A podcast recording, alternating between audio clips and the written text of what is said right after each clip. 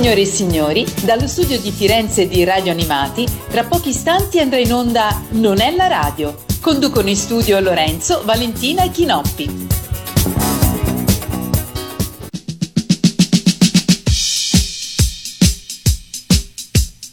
One, two, three, four, five, six, seven, eight.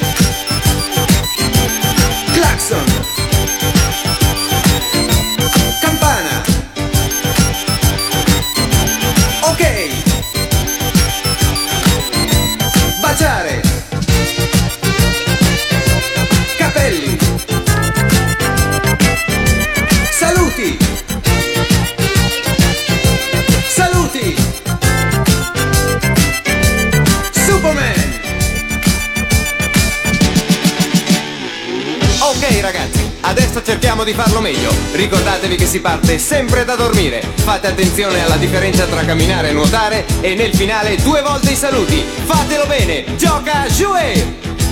Dormire.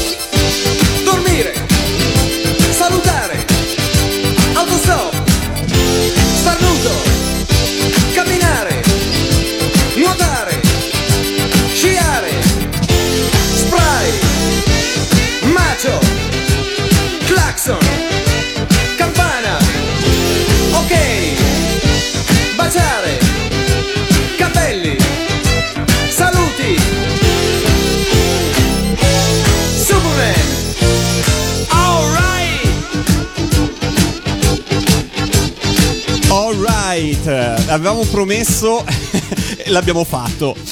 Buonasera a tutti e benvenuti in diretta a questa nuova puntata di Non è la radio. Buonasera da parte di Lorenzo. Buonasera da parte di Chinoppi. Buonasera da parte di Valentina. Vale, eh, com'è andata questo inizio con il gioco a jouet? Eh, benissimo. Allora, questa sera siamo qua perché eh, abbiamo deciso di parlare del Festival di Sanremo. Eh, abbiamo colto al volo l'occasione della diretta su Rai 1 dove saranno annunciati i 22 big in gara nell'edizione 2017 del Festival di Sanremo per parlare di Sanremo. Ovviamente noi lo faremo da un punto di vista più televisivo che canoro, nel senso che eh, non- ci interessano i, i grandi e illustri vincitori quanto magari le curiosità e quello che lega il mondo di Sanremo al mondo della televisione e perché no anche al mondo delle sigle.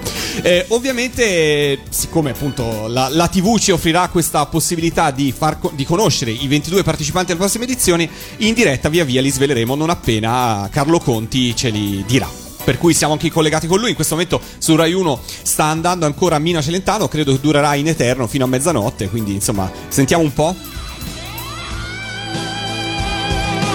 Sì, vabbè, sta andando ancora Mina Celentano. vabbè. Subito dopo inizierà Carlo Conti con la trasmissione di questa sera, non mi ricordo neanche come il titolo. Sarà Sanremo. dove saranno selezionati i- una parte dei giovani che eh, parteciperanno alla gara Credo si esibiranno anche. e si esibiranno anche e eh, soprattutto saranno annunciati i 22 big. Quindi insomma noi siamo qui in attesa di queste grandi rivelazioni. Tra l'altro c'è stato anche un po' di polemica nei giorni scorsi perché insomma pare che questa lista in realtà più o meno sia già venuta fuori. Sì, sì, sì, Eh, esatto. insomma, Co- come vedere ogni anno comunque. ci sono i rumors eh, che anticipano sempre un po' Sanremo, eh, c'è una cerchia di nomi che spesso e volentieri viene fuori e commenteremo insieme e vedremo se, se è andata proprio così oppure no. Eh, abbiamo fatto una diretta Facebook eh, poco fa perché appunto abbiamo promesso di ballare gioca giù e l'abbiamo fatto. Non si ripeterà più. Ecco, insomma. Oh, così, così, così ti voglio, Lore. Godetevela perché non- difficilmente si ripeterà. Eh, per parlare di Sanremo, ovviamente parleremo anche delle sigle. L'abbiamo detto in apertura e non a caso eh, abbiamo aperto con il Gioca Jouet perché. Il Gioca Jouet è stata eh, una delle sigle più famose di Sanremo, forse anche una delle sigle che ha venduto di più in assoluto. Eh, ma come è, nas- come è nata questa sigla? Voi sapete intanto chi ha scritto la musica del Gioca Jouet? Io no.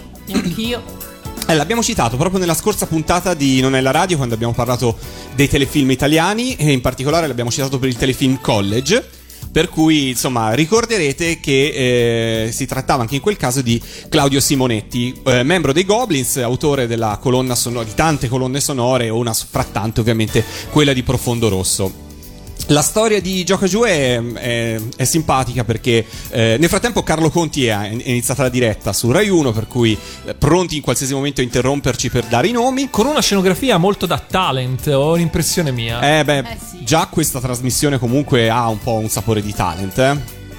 Perché vengono eliminati le- i giovani, per cui insomma c'è, c'è molto talent nel Sanremo di quest'anno. Oh, vedi, questo piace al pubblico, l'eliminazione dei giovani. L'eliminazione Quindi, diretta. Esatto, eliminazione proprio nel, nel- nel senso di Detective Conan, no? Tipo coi doppiaggi è stato eliminato. È stato eliminato. Nel senso che prendono e li eliminano fisicamente. Quindi se vi piacciono gli spettacoli pieni di sangue, Guardate insomma, ascoltate i radio animati, ma tenete un occhio su Carlo Conti che tirerà fuori un macete. un macete e li eliminerà fisicamente.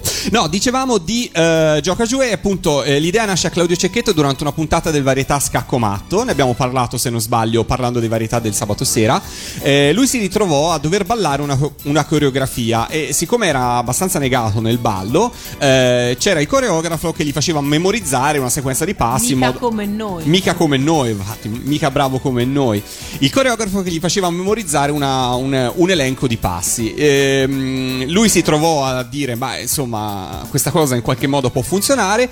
Il coreografo gli disse anche: Guarda, che nei villaggi turistici funziona così: per far ballare la gente, gli insegni i passi in modo schematico, glieli ripeti a alta voce, loro li eseguono e si divertono, e anche i più timidi in qualche modo si mettono a ballare. Lui disse: Beh, cavolo, è una bella idea.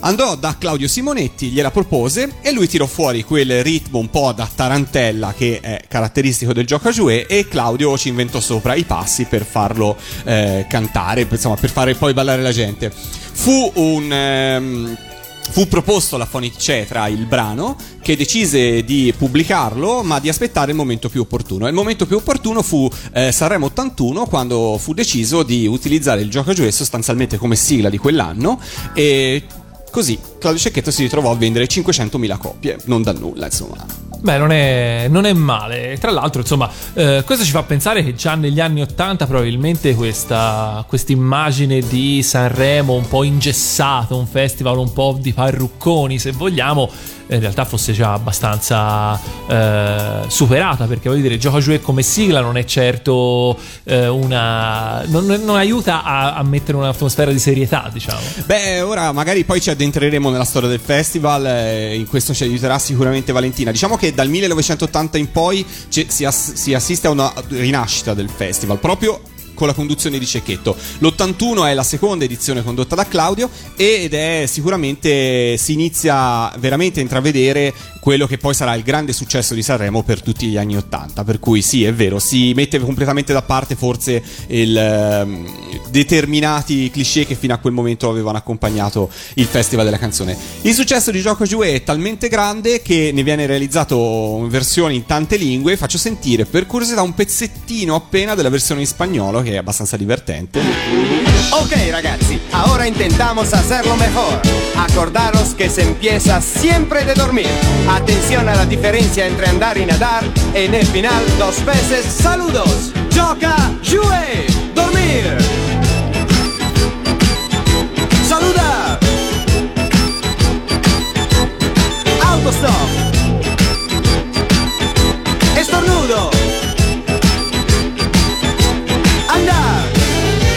Saremo in grado di farlo anche in spagnolo, non è così difficile. Basta levare la vocale in fondo e ci siamo. Ci siamo, ci siamo, infatti. Parliamo di Festival di Sanremo. Eh, che dite? Facciamo un po' una storia, una cronistoria del Festival della canzone italiana. Vale? Ci aiuti tu in questo? Volentieri.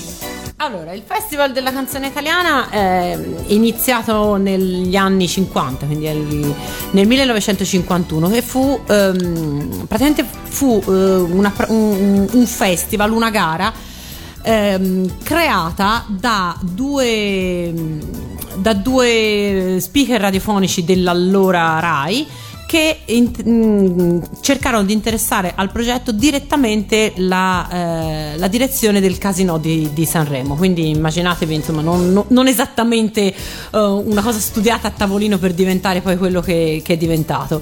Eh, il festival all'epoca, infatti, si svolgeva nel teatro del, del casino e si è eh, tenuto su quel palcoscenico fino alla metà degli anni, degli anni 70. Quindi poi è andato al teatro Ariston. Tra l'altro, in quegli anni, specialmente all'inizio, era la, diciamo che l'attenzione era più sulle canzoni che non sui- sugli interpreti, perché, per esempio, la prima edizione erano soltanto tre gli artisti che si alternavano eh, eseguendo ognuno n canzoni, a volte in coppia, a volte anche tutti insieme. Quindi non c'era proprio una vera competizione eh, tra i cantanti, ma erano proprio i pezzi ad andare a- ad essere, diciamo, giudicati e votati. E questo è andato avanti per un po', perché, per esempio, credo siano dovute passare diverse edizioni prima che eh, si arrivasse appunto ad avere una canzone, un interprete.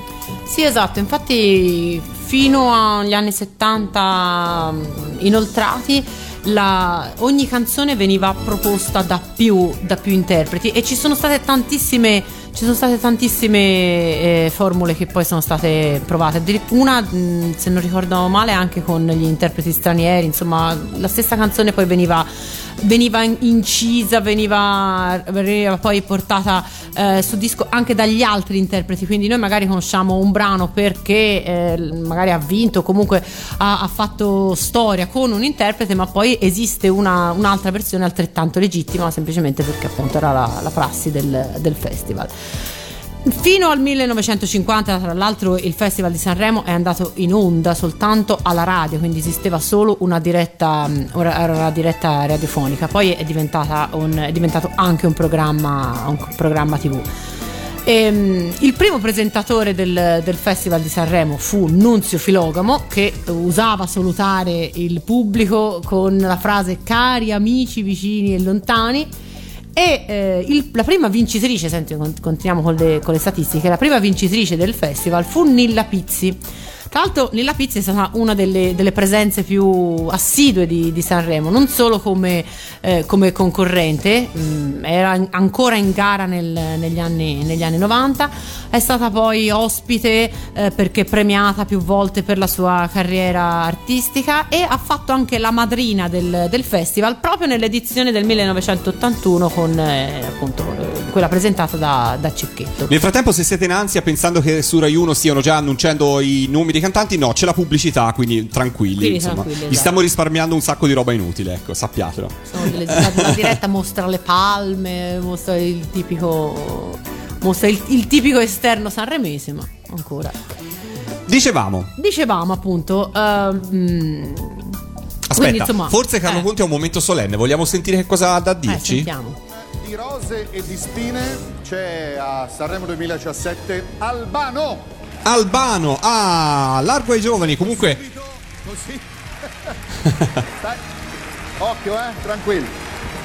Un applauso forte e speciale. Esatto, Albano non è stato bene in questi giorni, per cui comunque cose deve fare, ci sarà questo appuntamento. gli va il nostro sostegno. A Sanremo 2017 Elodie. Elodie, seconda classificata da Amici la scorsa edizione. Grazie della- de- de- de- del chiarimento. siamo- Meraviglioso, graditissimo ritorno, quello di Paola Turci. Paola Turci, Bella per te.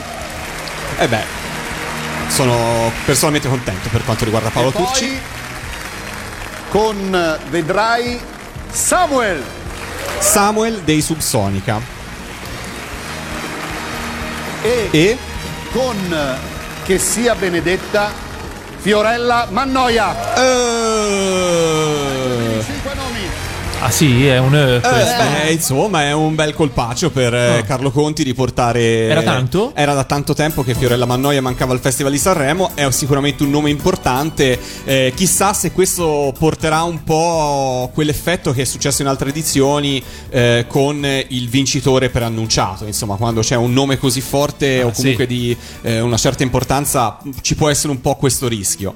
Per cui, bene, dai, i primi nomi sono venuti fuori. Tra l'altro, tra l'altro, scusami Lorenzo se ti interrompo, ma effettivamente c'è già un nome che ci riporta al mondo delle sigle, anzi non delle sigle ma delle cartoon cover band. perché beh, sì, Samuel, Samuel. faceva parte degli amici di Roland, la- forse la, la prima cartoon cover band a diventare famosa a livello, non dico nazionale, però insomma eh, conosciuta un po' da tutti gli appassionati in giro per l'Italia, quindi non è roba da poco. No, direi, direi assolutamente di no. Che dite? Facciamo una pausa musicale ascoltando gli amici di Roland? Ma perché Eh, no? perché no? Eh, nella puntata di Sanremo ci ascoltiamo Daitan 3 nella versione degli amici di Roland e poi ci ritroviamo qua in diretta pronto a scoprire gli altri eh, protagonisti del Festival di Sanremo 2017 ma anche a raccontarvi un sacco di curiosità.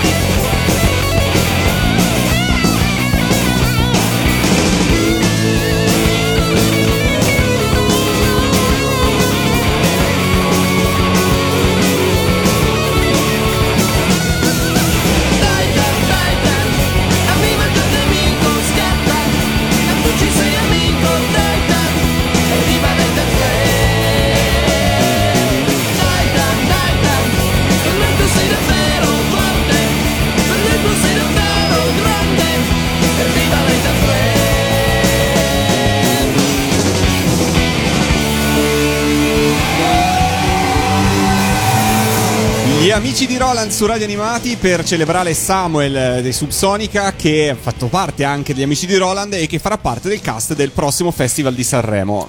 Posso? Certo. Trovo curiosa questa scelta di Samuel, appunto, di eh, presentarsi solo come Samuel, cioè l'ha già fatto. ha fatto un disco volte. solista. Samuel. Samuel, Cioè, come con questo- Samuel. Sì, col suo nick- nome solo col suo nome, Samuel. Da, sì, da, sì. da- appunto, da, Sì. da- Ha fatto un singolo in radio, anche di buon successo, ha un album in uscita e a questo punto uscirà sicuramente dopo Sanremo. No, più che altro perché mi, dà un- mi sembra strano una scelta di un, un artista comunque già affermato. Di solito il nome singolo così fa proprio nuova proposta di Sanremo. Eh, lo so, però lui del resto è sempre stato Samuel dei Subsonica, per cui eh, presentarsi come Samuel dei Subsonica tutto attaccato fa un po' mal dei Primitives. O cui, Checco insomma, dei Modà. eh, O Checco dei Modà, esatto. Esatto, però ancora esatto. lui solista non c'è stato, per No, cui... però, eh. per cui va bene, va bene così per lui. Torniamo a parlare della storia di Sanremo mentre su Rai 1 stan- si stanno esibendo i giovani, per cui insomma gli lasciamo spazio e avremo modo di conoscerli in altre occasioni. E dove eravamo arrivati? Eravamo rimasti appunto ai primi anni del, del festival di Sanremo, quindi agli anni, gli anni 50. Gli anni 50 sono un po' un, un periodo in cui il festival si, si, mh, insomma, si, si assesta, mette a punto quelle che poi diventeranno, eh, quelli che poi diventeranno, come dicevamo prima, cliché, ma insomma all'inizio sono, sono formule che piano piano vengono rodate e diventano, ehm, insomma, e diventano vincenti, tra cui appunto quella dei- della, doppia, della doppia interpretazione del, del brano. E, mh, sono anni, insomma, è difficile poi citare le, tan- le tante canzoni che, sono, eh, che si sono succedute nelle, nelle varie edizioni di Sanremo negli anni 50. Sicuramente gli anni 50 sono rappresentati da, penso, da- dai brani di, di Modugno, insomma, credo che siano quelli i più rappresentativi, però ce n'è almeno uno che secondo me forse va, va citato. Non è più un brano così, così famoso, anche se comunque se uno poi l'ascolta è una bellissima canzone, che è la canzone di Iula De Palma, Tua, che fu uno dei primi scandali eh, di, di Sanremo. Infatti... eh, è, una, è una bellissima canzone, ma la- l'interpretazione di, di Iula De Palma, che eh, poi è stata anche una grande interprete del jazz, eh, insomma una grande voce della, della musica italiana, secondo me mm, non, non- non così, ah, non, non più così famosa come invece ancora meriterebbero le sue interpretazioni. Insomma, comunque questa versione originale di Tua venne considerata troppo... mh, troppo audace per, per l'epoca, insomma, lasciava sottintendere argomenti di cui assolutamente non si poteva parlare in tv, meno che meno si poteva parlare in una, in una canzone così, eh, che poi sarebbe diventata così, così famosa. E quindi la Rai. Eh, pensò bene, eh, i dirigenti della Rai pensarono bene di, di- di boicottare il brano, quindi di non, eh, di non- non- non- trasmetterlo, in qualche modo di cercare di farlo dimenticare il, il prima possibile.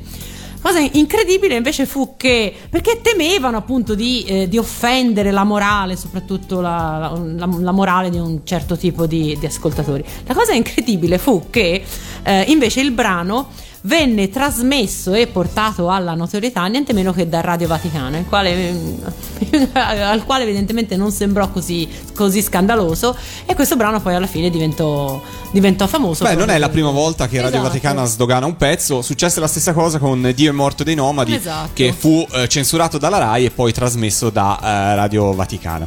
Per cui, vabbè, qui siamo proprio eh, nelle origini del Eh sì, festival. eh, il festival nemmeno dei nostri genitori, forse addirittura in parte dei nostri nonni più che dei nostri genitori. Eh, forse- forse in parte sì. Eh, un'epoca diversa, storica, però alcuni corsi e ricorsi, insomma, la polemica a Sanremo c'è sempre. E prima, e lo saluto, eh, Fabio citava il fatto, un nostro ascoltatore, il nostro amico, eh, saluto anche i ragazzi della Telericordi Band, che eh, giustamente citava il film eh, del bagaglino eh, Anni Ruggenti, Gole Ruggenti, scusami, ehm, un film che prendeva in giro il Festival di Sanremo e tutti i suoi presunti giochi e ehm, cose varie, insomma.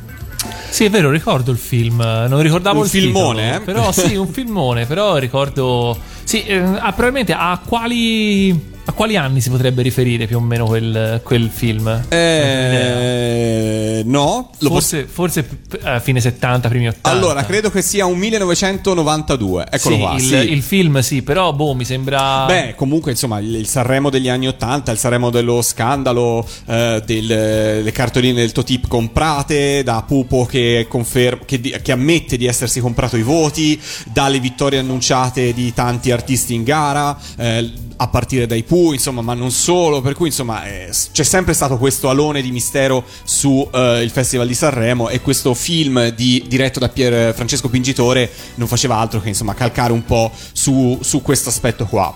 Ma io direi di fare un'altra pausa musicale, mentre su Rai 1 stanno andando avanti con la gara delle giovani proposte, visto che citando Pier Francesco Pingitore dobbiamo ovviamente possiamo facilmente citare anche Pippo Franco, direi di fare un salto nel Sanremo del 1982, quando eh, Pippo Franco, eh, a Pippo Franco fu eh, dato il compito di realizzare la sigla di quell'anno. Il brano in questione si chiamava Che fico e il brano originariamente si doveva intitolare Anna Anna e fu composto, pensate un po', da Carlo Lena che era il tasterista del gruppo La Strana Società.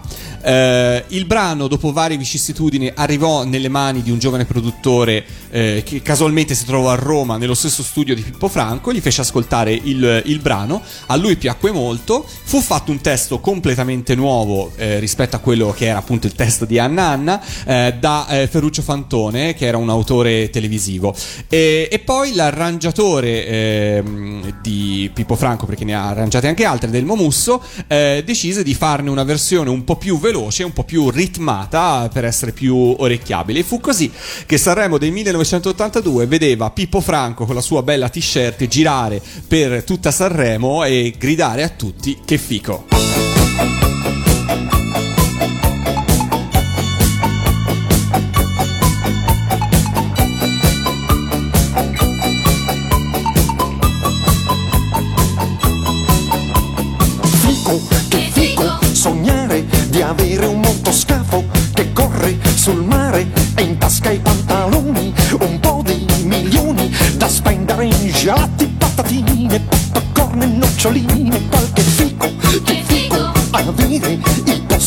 nella stanza,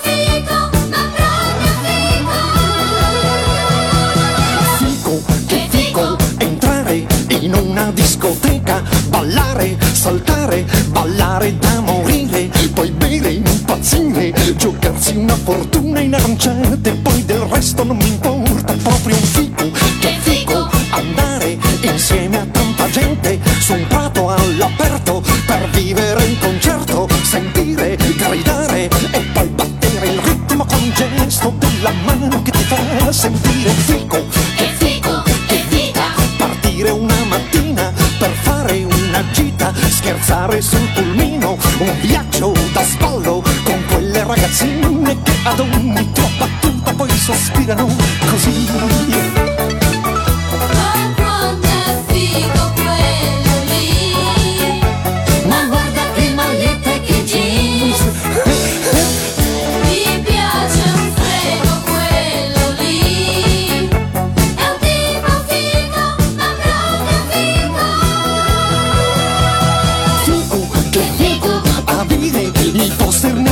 stanza, che fico, comprare un mucchio di adesivi, che figo, uscire con quella spilla panca sul giubbotto che tu puoi portare solo se sei fico, che fico, andare insieme a tanta gente su un prato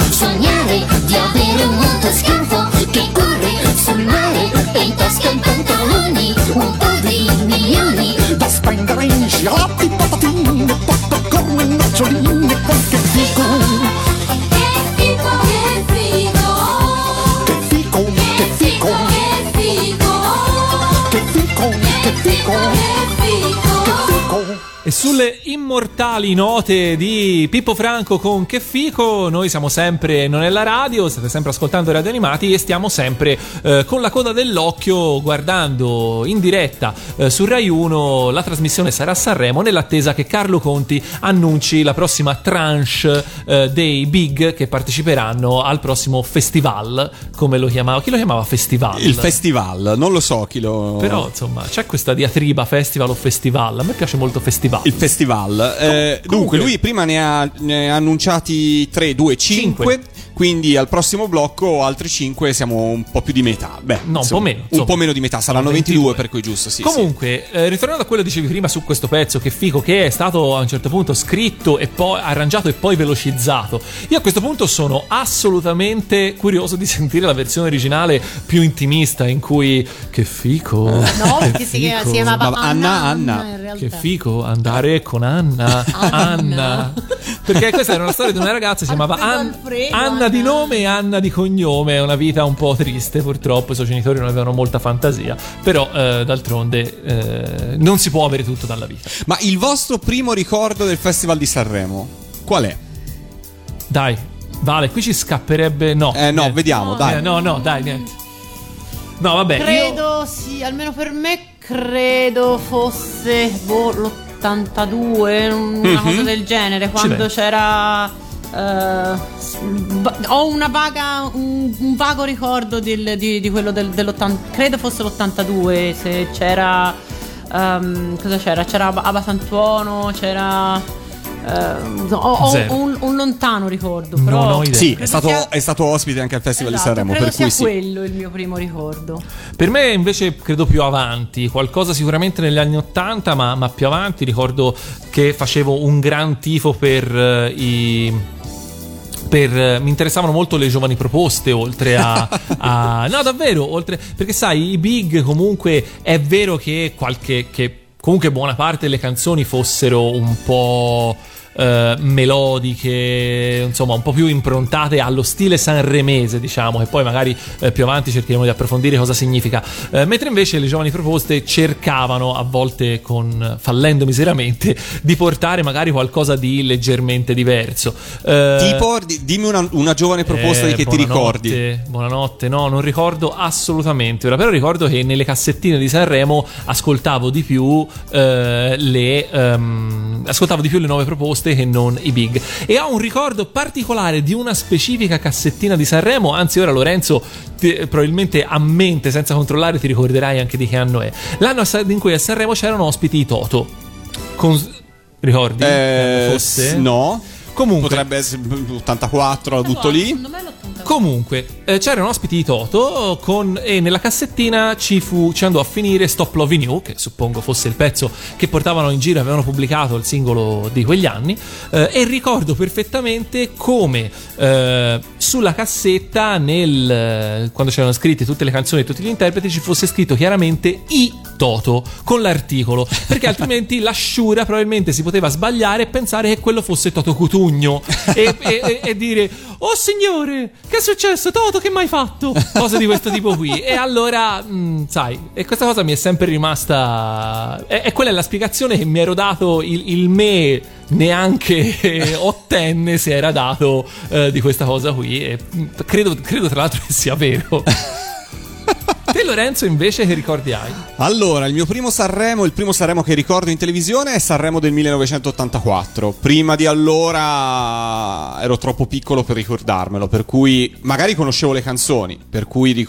per cui non guardavo il festival in tv, però l'eco del successo delle canzoni mi arrivava, magari avevo anche il 45 giri, però il primo che ricordo nettamente in tv è Sanremo 1984, quindi il Sanremo di Non voglio mica la luna, il Sanremo di Per una bambola di Patti Bravo, il Sanremo di Ci sarà di Albano e Romina, eh, uno dei primi Sanremi in eh, playback, in full playback, se non sbaglio fu il primo in assoluto ad essere completamente in playback eh, e questo lo accompagnerà fino agli inizi degli anni 90 quando poi tornerà eh, ad essere dato prima su basi sul fine degli anni 80 e poi nuovamente con l'orchestra.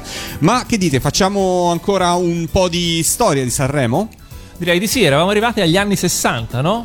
Sì, più o esatto. meno, insomma, saltellando Sì, in qua e in là. Saltellando qua e là siamo arrivati a, a anni anche quelli belli ricchi di sia di canzoni che di eventi che poi hanno insomma legati al, al Festival di Sanremo. Ehm, tantissime sono state le- le- le- le- i, brani, i brani celebri al punto che tra il 1964 e il 1965 non ci fu modo di attribuire i secondi posti ci furono tipo 11, 10, 11 eh, ex equo al, al secondo posto insomma non, non si riusciva a stabilire un, un brano Attenzione, attenzione, Carlo Conti Scusa, ha- Vale. alla busta, alla busta, sentiamo chi altro farà parte del cast di Sanremo 2017. Oh. Festival di Sanremo 2017 ci saranno come protagonisti nella categoria Big campioni con Do retta a te Nesli e Alice Paba. Bene. ah, Sì? ah, ecco. Con Benone. il diario degli errori Michele Bravi. Ah, Michele Beh. Bravi è un vincitore di X Factor. Bene, bravi bis. Con eh, Portami via Fabrizio Moro. Fabrizio Moro è quello di Pensa, prima di sparare Pensa, giudice anche ad Amici recentemente. Con eh, Fatalmente male, che potrebbe anche essere fatalmente male, ma è fatalmente male. che sagoma. Giusy Ferreri. Eh beh, preannunciatissima, altro nome da talent ovviamente. Come quasi E tutti, con. Beh, No, non è vero. la prima stella Gigi D'Alessio. E c'è anche Gigi, c'è anche Gigi, c'è anche Gigi. Anche Beh. lui è diventato presenza abbastanza. Eh beh sì, diciamo che Fissa. questi nomi, allora, tranne Michele Bravi, gli altri erano più o meno tutti annunciati, insomma erano nomi che erano venuti fuori in questi giorni, insomma ormai da settimane già sul web, eh, a prescindere da appunto lo- il presunto spoiler degli statuto fatto qualche giorno fa, eh, erano nomi abbastanza eh, già sentiti, ecco, diciamola così. Abbastanza prevedibili, diciamo. Eh, soddisfatto di questa seconda tranche? Beh, sì, sono curioso di sentire il pezzo di Giusy Ferreri perché insomma dopo il, il successo clamoroso di Roma Bangkok con Baby K e poi eh, il successo anche del suo Greatest Hits, no, Roma Bangkok vale, non mi puoi fare, cioè o hai vissuto due stati fa sulla Luna oppure lo hai sentito sicuramente. L'ho sentito ma non, non, non sapevo così, ma se così. va bene, va bene. Eh, facciamo una pausa musicale? Perché no? Vabbè. Ah, Ok, allora io vi riporto a un Sanremo di, beh, di un bel po' di anni fa. Eh, esattamente direi di saltare fino al Sanremo del 1989, quando. Quella là. Eh? Che ne dici? Quando Francesco Salvi, eh, reduce dal successo di C'è da spostare una macchina, quindi reduce dal successo di una sigla, decise di salire sul palco dell'Ariston per eh, mettersi in gioco e mettersi in gara. E lo fece con eh, un pezzo che si intitolava Esatto. E quindi sul palco dell'Ariston, sul fine degli anni Ottanta, e poi dopo magari ne parleremo nel dettaglio, tanti anche artisti legati al mondo della TV, come Francesco Salvi. Con tutto quello che si sente in giro, proviamo a far cantare gli animali veri. Vai col gruppo! Bravo microfono! Esatto, adesso voi due!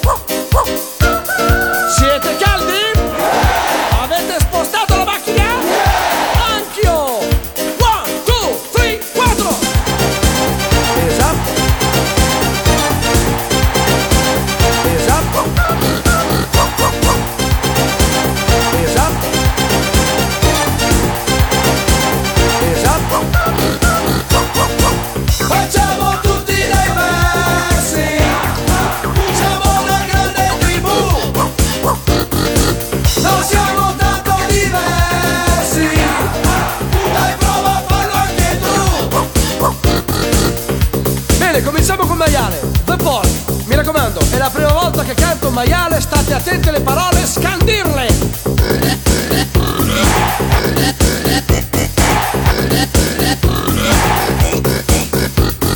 Esatto, era la prima volta, mi sa che anche l'ultima. Il gallo, poi mi raccomando, essere più chiari, eh, perché anche il testo.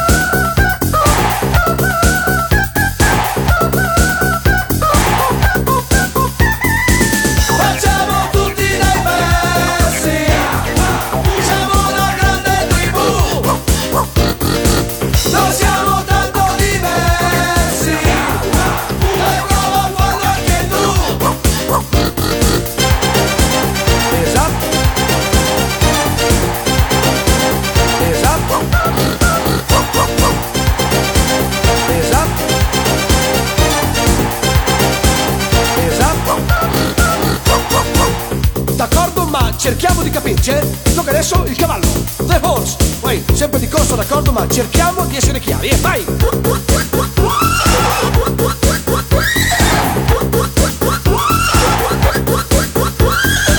Ma questo qui è un cavallo ostacoli! Non ho capito niente! Il cane, the dog. Noi siamo amici, vero? Mi raccomando il testo! Il testo!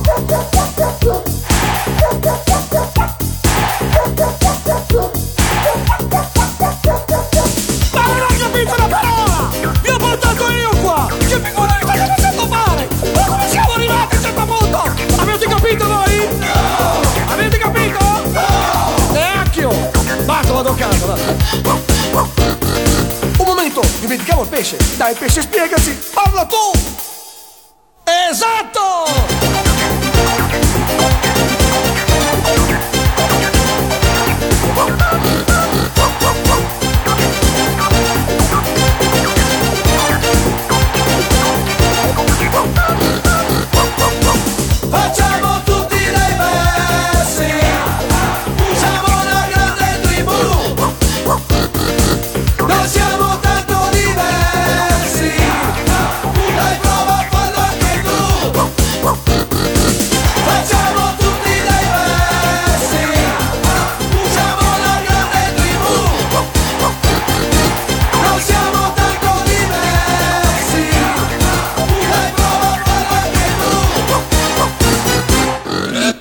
Esatto! Esatto, perché esattamente, assolutamente sì, anche siamo di nuovo in diretta qui a Noella Radio e io lo devo dire, a me Francesco Salvi piaceva tantissimo e piace tuttora rivedere eh, il Mega Salvi Show, ogni tanto lo ridanno in replica su qualche canale del digitale terrestre, a me fa ancora straridere proprio tanto tanto tanto e credo sia il picco massimo mai raggiunto dalla comicità nonsense in Italia. Boh, buttata lì. Eh, fra l'altro Francesco Salvi è un abitué del Festival di Sanremo perché oltre al 1989 con Esatto che abbiamo appena sentito eh, è risalito sul palco anche nel 1990 con il brano A Geniale l'idea, il lato B del 45 giri ovviamente si chiamava B.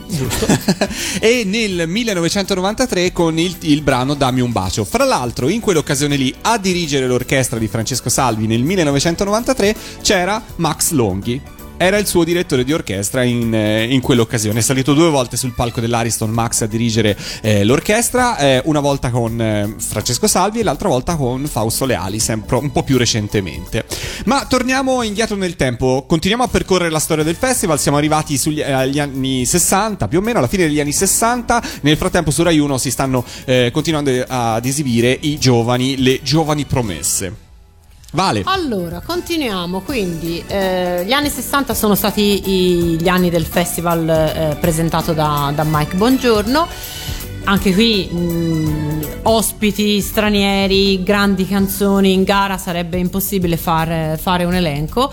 E anche questo decennio è stato comunque caratterizzato da un momento, ehm, questa volta piuttosto drammatico, quindi non, eh, no- non la, solita, non la solita polemica, perché ehm, nel 1967, ehm, durante il, il Festival di Sanremo, eh, Luigi Tenco si suicidò e ehm, sebbene fosse da tempo insomma stesse attraversando da tempo un periodo di, di depressione e quindi non, non- non stesse vivendo mm, indipendentemente poi da, da Sanremo un momento facile della, appunto, de- del- del- della sua vita e della sua carriera eh, fu probabilmente a far scattare la, la molla eh, fu la- l'eliminazione della, mm, della sua canzone che non eh, si classificò per, per la fase finale del, del festival.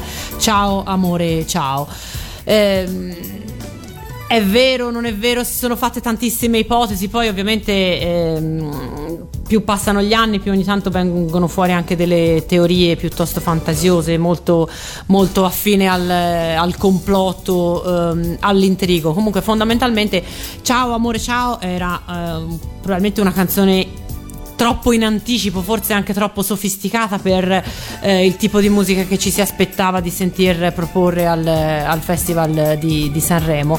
Ehm, com'è, com- come non è, ehm, insomma, questo fu sicuramente un, un episodio drammatico, veramente scioccante che ha eh, contrassegnato il, il festival del- degli anni 60. Tra l'altro, ehm, dell'ultima esibizione di Tenco a Sanremo, così come di altri, ehm, di, di altri momenti del, di- del festival, non è rimasto niente perché la, se- la- la- la scusa Allora.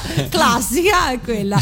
Pare che ci sia stato un incendio negli anni Ottanta. No, credo che in realtà il motivo sia stato perché il questore di Sanremo sequestrò il girato di quell'anno di Sanremo, proprio a seguito anche del, eh, del suicidio di Luigi Tenco e poi da quel sequestro in poi si sono perse le tracce delle registrazioni, per cui all'epoca non è che eh, ne esistessero più di una copia, probabilmente l'unica copia esistente è stata sequestrata e poi persa verosimilmente. Però anche altre, anche altre edizioni di, di Sanremo mancano. Mancano all'appello, sì, sì, sicuramente. Negli anni 80 ci fu comunque questo, questo incendio, che poi fosse tutto in quel magazzino è da provare. Comunque, eh, di Tenco appunto rimane, rimase ehm, la registrazione, la registrazione radiofonica che invece poi è stata recuperata mh, anche abbastanza di, di recente dal- dall'archivio della, della radio. Quindi, eh, insomma, questo fu il- l'epilogo degli anni, degli anni, eh, degli anni 60 eh, sanremesi. Con gli anni 70 poi vedremo che le cose cambiano.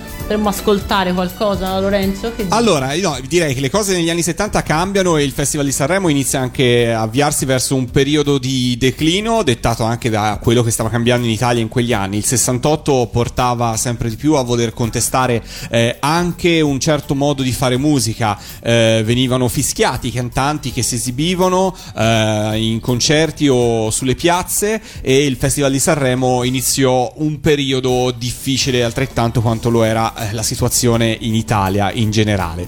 Eh, sì, d'accordo, facciamo volentieri un'altra pausa musicale aspettando che appunto eh, poi Rai 1 ci dia informazioni per quanto riguarda il cast del 2017 del Festival di Sanremo. Torno ad un'altra sigla, eh, torno a una sigla del 1983, la sigla in questione è molto molto carina, era un cartone animato, fra l'altro il- era disegnata a cartoni animati, per cui insomma ci piace molto e l'eroe in questione si chiamava Super Leo.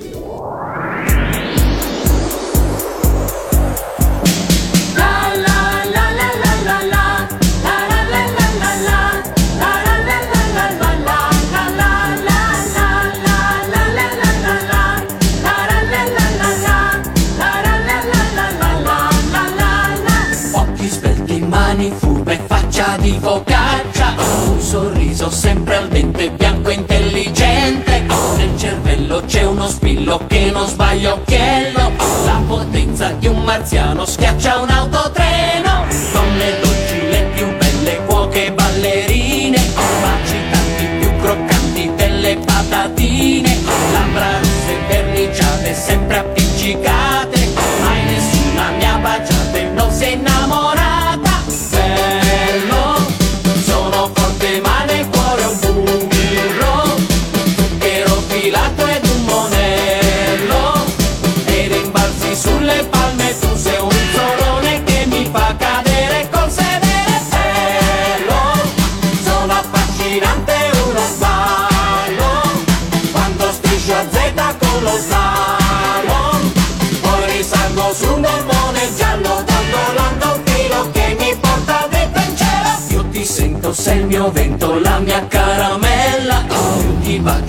sei dolce, più diventi bella. Poi mi graffi, sei una tigre, io il tuo leone. Quando siamo accoccolati al caldo del piumone Brucia il suono sulla pista, quattro salti giusti. Brucia anche questa pizza fatta ai quattro gusti. Brucia la mia rabbia quando tu mi tieni in gabbia. E poi scoppia la mia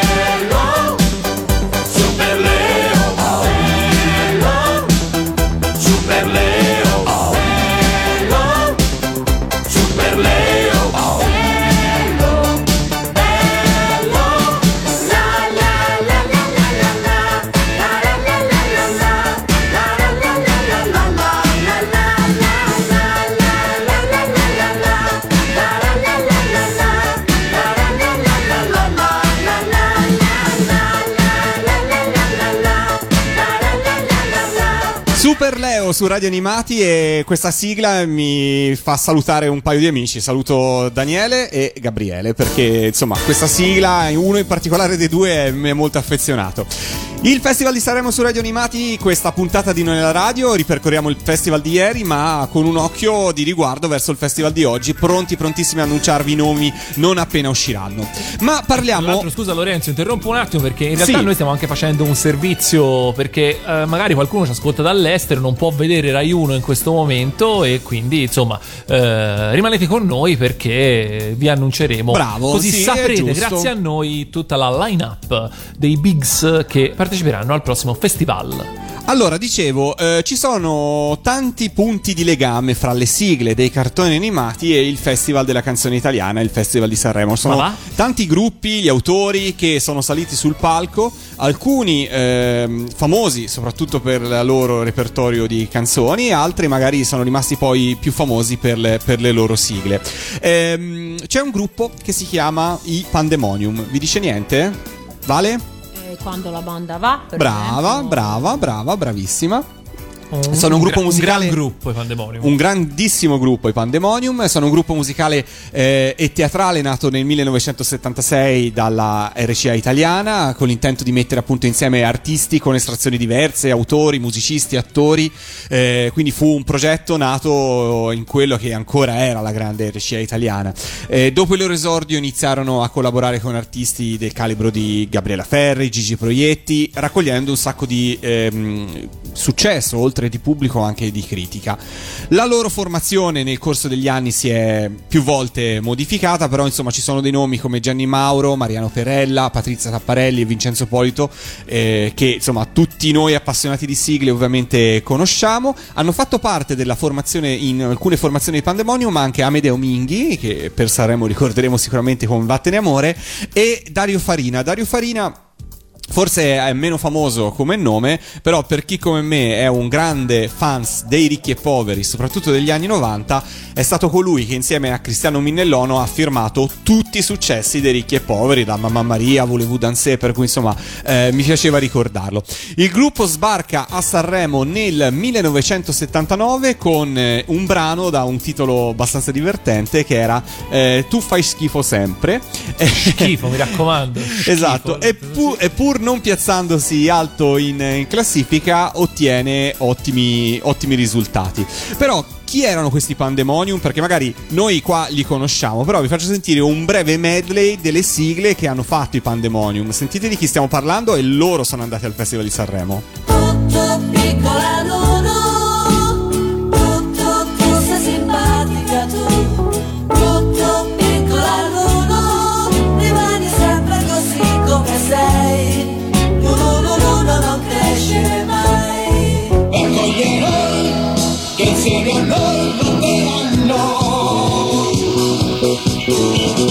Charlie è là, in simbiosi già con il grande.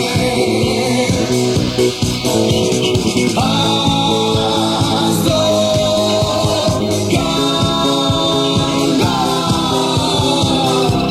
Ama la verità, gli oppressi difenderà.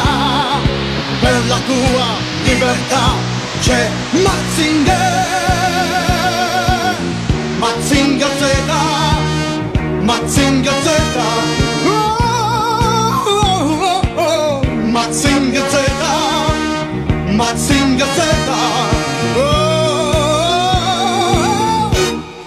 Sotto il nick Galaxy Group o, o altri nickname, questi erano oggettivamente i Pandemonium. Gabriele? No, volevo dire inchiniamoci. Eh, inchiniamoci, beh sì, direi Di sì. a cotanta musica di gran qualità. Però ascoltiamoli anche nella loro versione sanremese, quindi nel 1979, proprio con il loro successo, Tu fai schifo sempre, pronti, a Pronti, darvi i esatto. nomi su Rai 1 qualora ci fossero delle novità. Nel frattempo stanno, credo, seviziando le giovani proposte.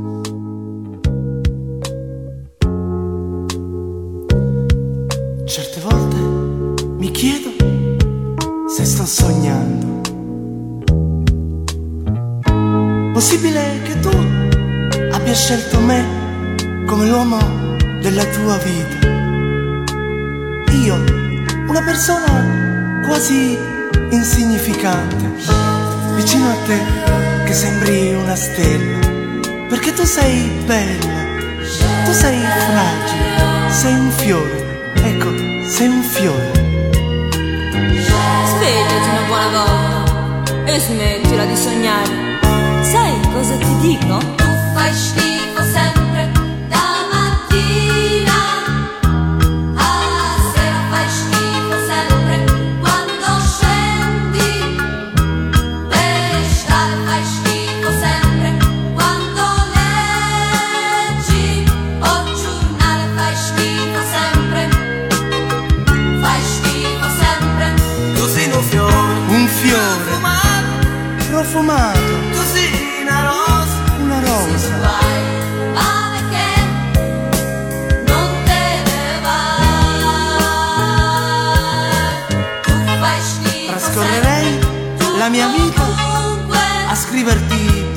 poesie, a parlarti d'amore.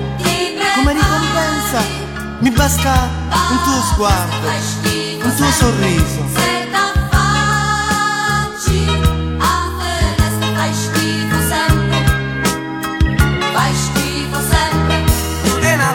La bocca più dolce, una ciliegina.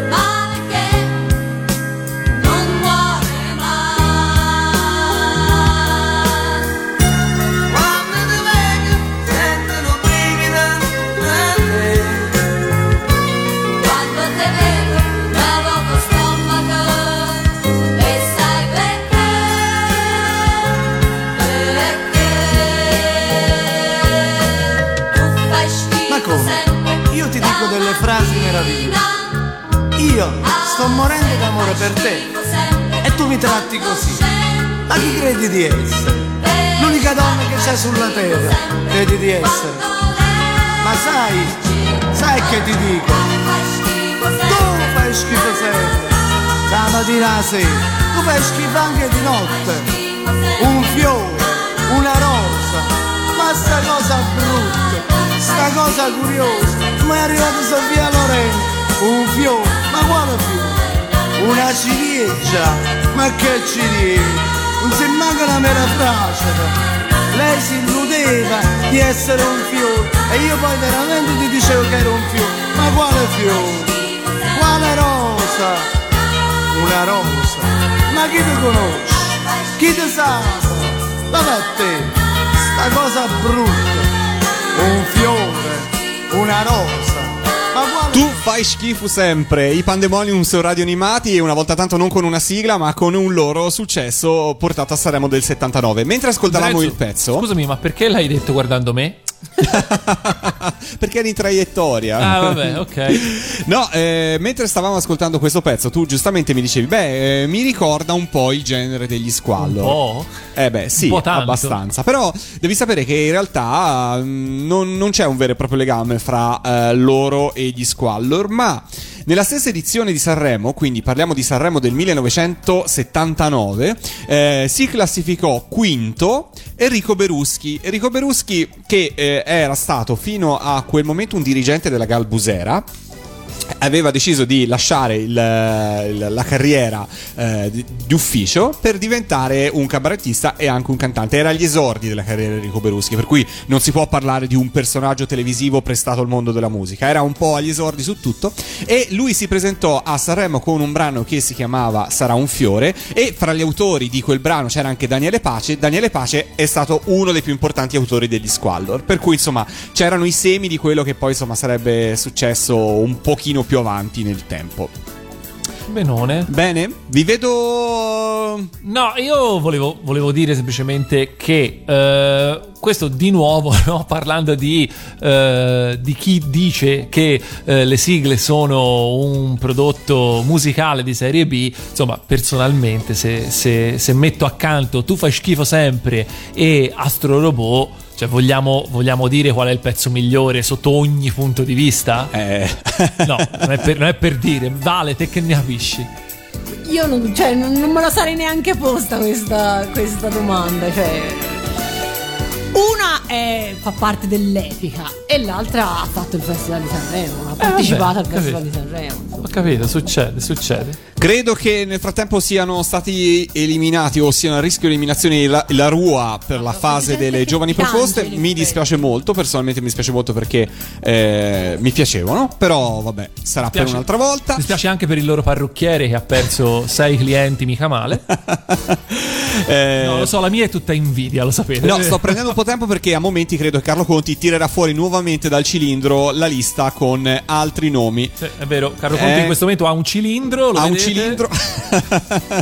Sono Carlo e ho un cilindro. E succede. Il cilindro magico di Carlo Conti, famoso. Eccolo, ci eccolo, siamo, ci siamo, eccolo, sentiamo, sentiamo.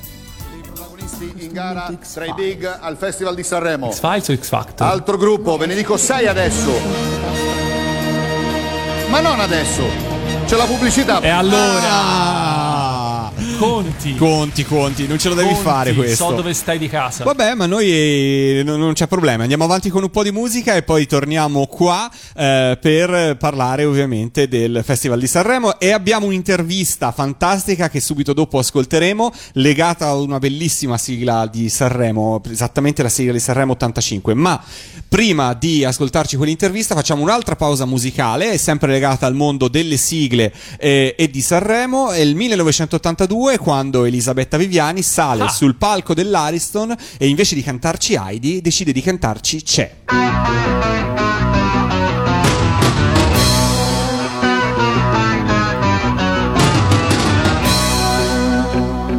C'è, questa volta ho paura che c'è E non so se ho la forza di dire di Proprio qui, una notte di maggio e coraggio t'ho detto di sì. Con lo sguardo di quella che poi Ecco che ha deciso già tutto fra noi. E mai più avrei detto che quello che cerco da tempo eri tu. Con quegli occhi di mare più blu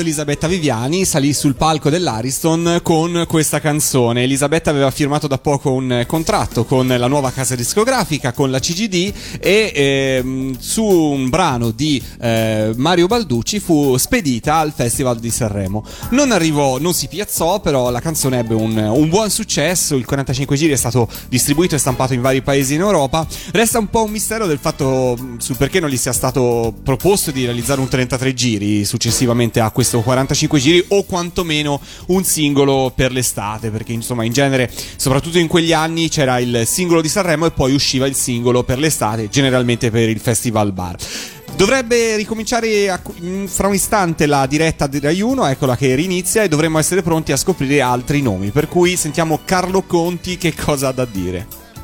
Permettetemi di dire grazie, non so dove il Ma grazie a te, Carlo. Grazie a te, Carlo. Perché ancora una volta Sanremo ci ha accolto a braccia aperte. Un eh, amore meraviglioso, il sole anche c'era meraviglioso, siamo stati benissimo. Luogo stupendo, come sempre, grazie a tutti i sanremesi che ci luogo hanno stupendo, il che luogo comune che ci regala che ci sì, esatto. In questo momento, ma è giusto. Allora, insomma. devo svelare i nomi prima però. Eh no, prima le, no. Le Conti. grandi protagonisti di Radio 2, ovvero No, Radio 2 no. Cioè- Emma Stoccolma, hanno qualche tweet da Ma raccontare. no- non ce ne può fregare di meno. No, i tweet di Radio 2, ma proprio no. Addirittura, no, infatti, insomma, sono la nostra concorrenza Luca Comics and Games. Per cui, insomma, non ci penso neanche un po' a parlare dei tweet. No, Tra l'altro, finiamo. tra l'altro voglio ricordare che noi facciamo molte più ore di diretta Ma sì. da Luca Comics and Games rispetto a Radio 2. Ma non, non c'è nemmeno da paragonarci. Eh, dicevamo di Elisabetta Viviani, eh, mi chiedevano appunto il nostro amico Fabio mi diceva se eh, c'era qualcosa di eh, nei cori di questo brano di Elisabetta Viviani sembra di sentire un, un che dei Cavalieri del Re. No, i Cavalieri del Re non ci sono, Elisabetta arriverà a collaborare con eh, Riccardo Zara più avanti nella sua carriera, qua ancora non c'erano. Ho fatto una domanda a Elisabetta, eh, recentemente l'ho incontrata alla convention di, di TVpedia e Scusami, scusami, scusami. Eh, Ha detto alla COP, pensavo alla COP. alla COP. L'ho trovata in fila alla cassa col salvatempo. Aveva la Ok, rilettura. Scusami. No, le ho fatto questa domanda. Le ho chiesto eh, la copertina di questo 45 giri eh, dove l'avesse dove avesse fatto questo scatto? Perché si legge dietro la scritta Panini lei ha un panino anche in mano se non sbaglio. Ehm, e lei disse che eh, quando arrivarono al dunque di produrre la copertina del disco la casa discografica pensò a qualcosa che facesse giovane e allora disse cosa fa giovane nel 1982 i panini per cui la portarono a Milano vicino alla sede della CGD a fare questo scatto fotografico per la copertina del disco Ecco, Strategie di marketing vincenti. avanzate vero? bene, bene. E cosa fa giovane invece nel 2016? leggere i tweet in diretta Eh, sulla, Ra- sul Radio 2 e su Rai 1 e ovviamente facendoci perdere altro preziosissimo tempo che potremo impegnare invece nel farvi sentire alcune interviste, alcune cose che abbiamo preparato per voi per Pensavo questa puntata. panini, Io, non posso mangiare oggi, eh, vi ricordo che oggi sono la giornata in cui solo cose liquide e fredde, per cui purtroppo è- Esatto, è, esatto. così. Infatti, infatti, Lorenzo, poi dopo ci darai per bene col tempo il tuo giudizio su quelli che sono quella che è la line-up di quest'anno. Va bene, d'accordo. Sul finale eh, mi terrò questa, questa informazione. Eh, Elisabetta Viviani a Sanremo poi non c'è più stata dopo quell'esibizione del, nel 1982, eh, cosa che accomuna la storia di Elisabetta con eh, quella di un altro grande delle sigle dei cartoni animati, ovvero quella di eh, Giorgio Vanni. E più che tardi c'entra? scopriremo anche lui. Eh no, questo sono curioso perché questa non la so. Eh. Non sapevi che Giorgio Vanni fosse stata a Sanremo? No, non lo sapevo. Ah, allora dopo scopriremo, scopriremo. Forse Carlo Conti ha finito di. Attenzione, Eh, ci si siamo. fruga nella si giacca. fruga nella giacca, ci siamo. Sei nomi. Sei. Uh. là là. Vuol dire andiamo a letto presto. Una coppia Coppia. con Togliamoci la voglia Rage e Giulia Luzzi. Ignoro. Giulia Luzzi, anche lei, amici, se non sbaglio, ha fatto un musical dopo. Ah, ok. Un primo rapper c'è. Ah, ok. Con l'ottava meraviglia, Ron. Ah, un grande della musica italiana che torna. Rosalino c'è la mare.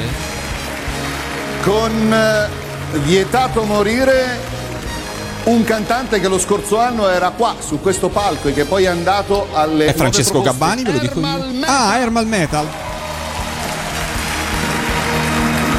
Ecco, ti sei fregato da Un altro bel ritorno al Festival di Sanremo con Mani nelle mani, Michele Zarrillo.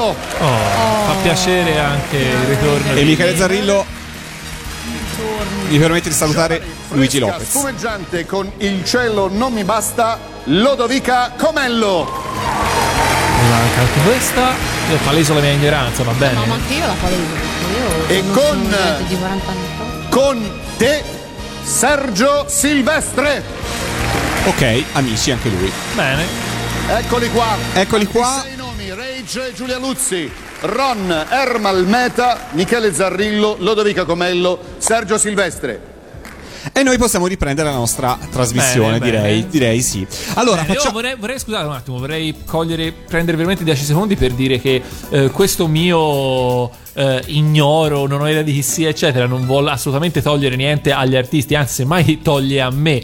Cioè, non è che uno se è fatto No, passato certo, da, da un talent, da un coso, vuol dire che è un eh, non, è, non è buono e non meriterebbe di stare sul palco di Sanremo. Assolutamente no, paleso semplicemente la mia assoluta ignoranza su tutto ciò che è questo, insomma, i talent, eccetera, eccetera. O a ognuno il suo, eh. Torniamo a parlare di sigle, torniamo a parlare di sigle di Sanremo e facciamo un salto al 1985, quando la sigla del Festival di Sanremo viene affidata niente di meno che alle Mele Verdi, gruppo che ovviamente qua su Radio Animati amiamo e conosciamo.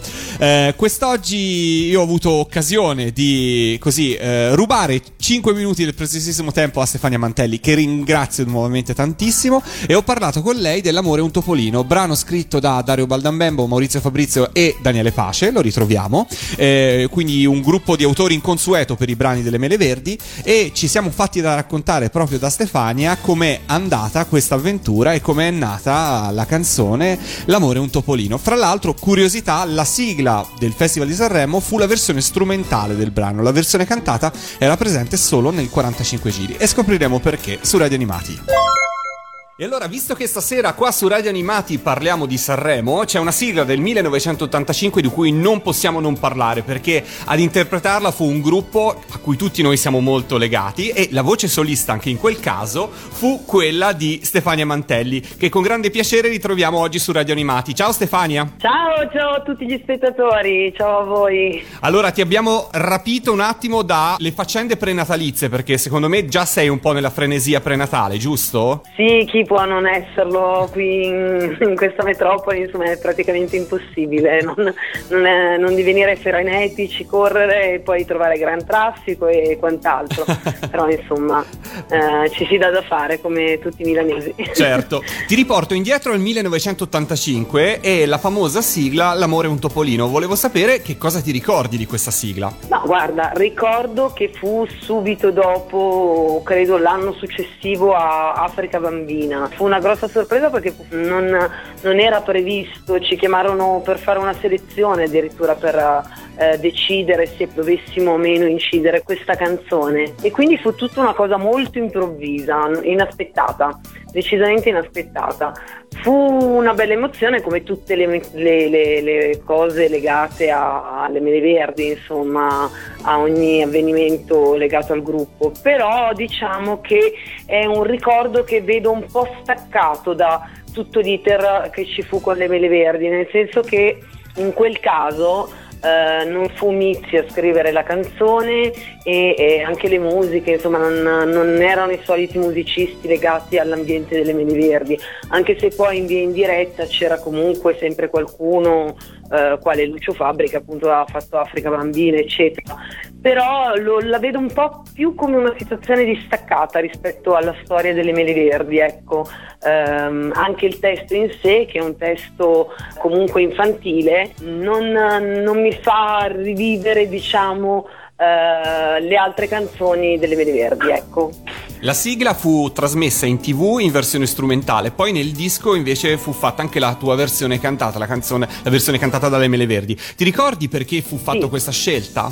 Guarda, non ricordo, ricordo solamente che eh, quando andammo a inciderla non, non- sapevamo neanche se saremmo andati a Sanremo, non saremmo andati a Sanremo, Eh, il tutto era tenuto all'oscuro, anche perché forse Mixi voleva proteggerci eh, un pochino da, queste, ehm, da questi meccanismi, quindi probabilmente non darci tensioni, anche se poi sai bene che Mizzi, e la saluto tantissimo, è un soggetto piuttosto emotivo, quindi trasmetteva un po' di tensioni, cose, cose del genere, ma in realtà eh, so che poi ci dissero che comunque eh, la, la- la versione era una versione strumentale, ma nel giro di mm, un giorno dall'incisione, ecco, una cosa così proprio molto, molto rapida. Per cui i tempi, i tempi furono serrati e non avevi. non, non c'era tempo di. insomma. Sì, esatto, credo che sia stata anche proprio incisa proprio da quello che ricordo, ovviamente è passato molto tempo e io invecchio, quindi la memoria va dove va,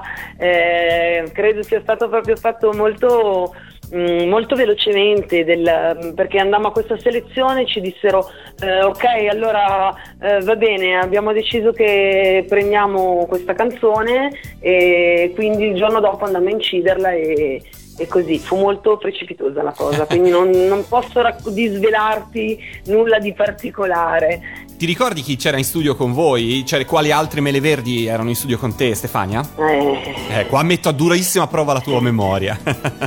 Qui metti proprio a dura prova la mia memoria. Credo Alessandra sicuramente, eh, forse, forse Silvia, non c'erano le mele, mm, forse non c'era Stefania Bruno, che è la mela più storica diciamo del vecchio gruppo. Paolo c'era sicuramente.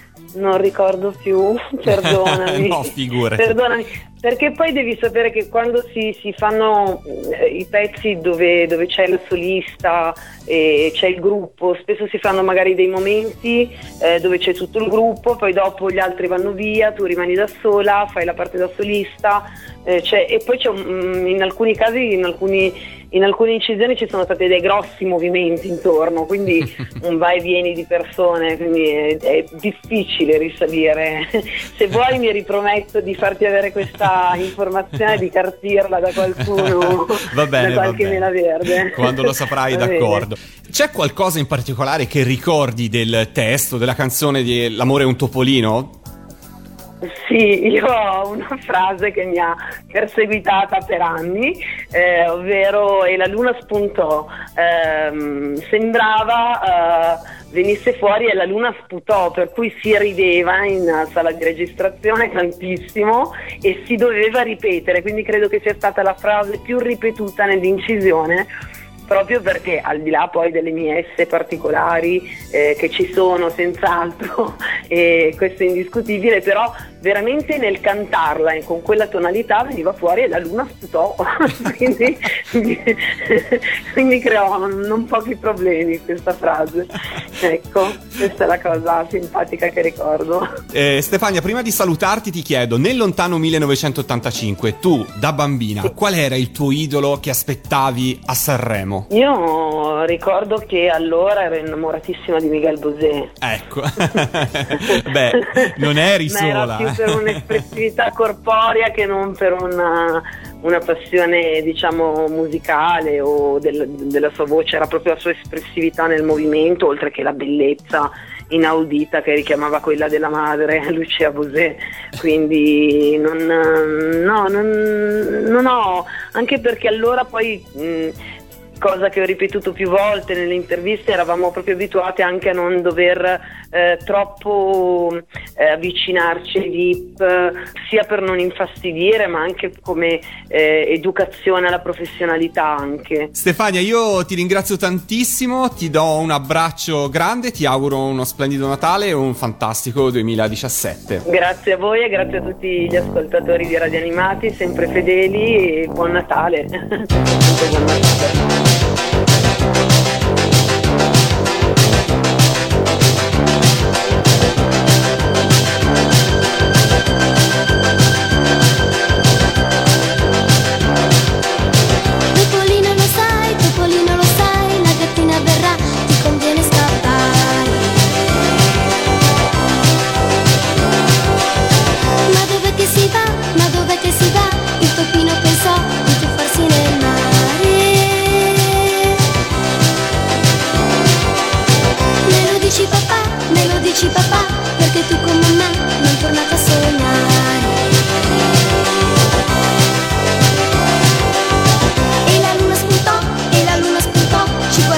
放。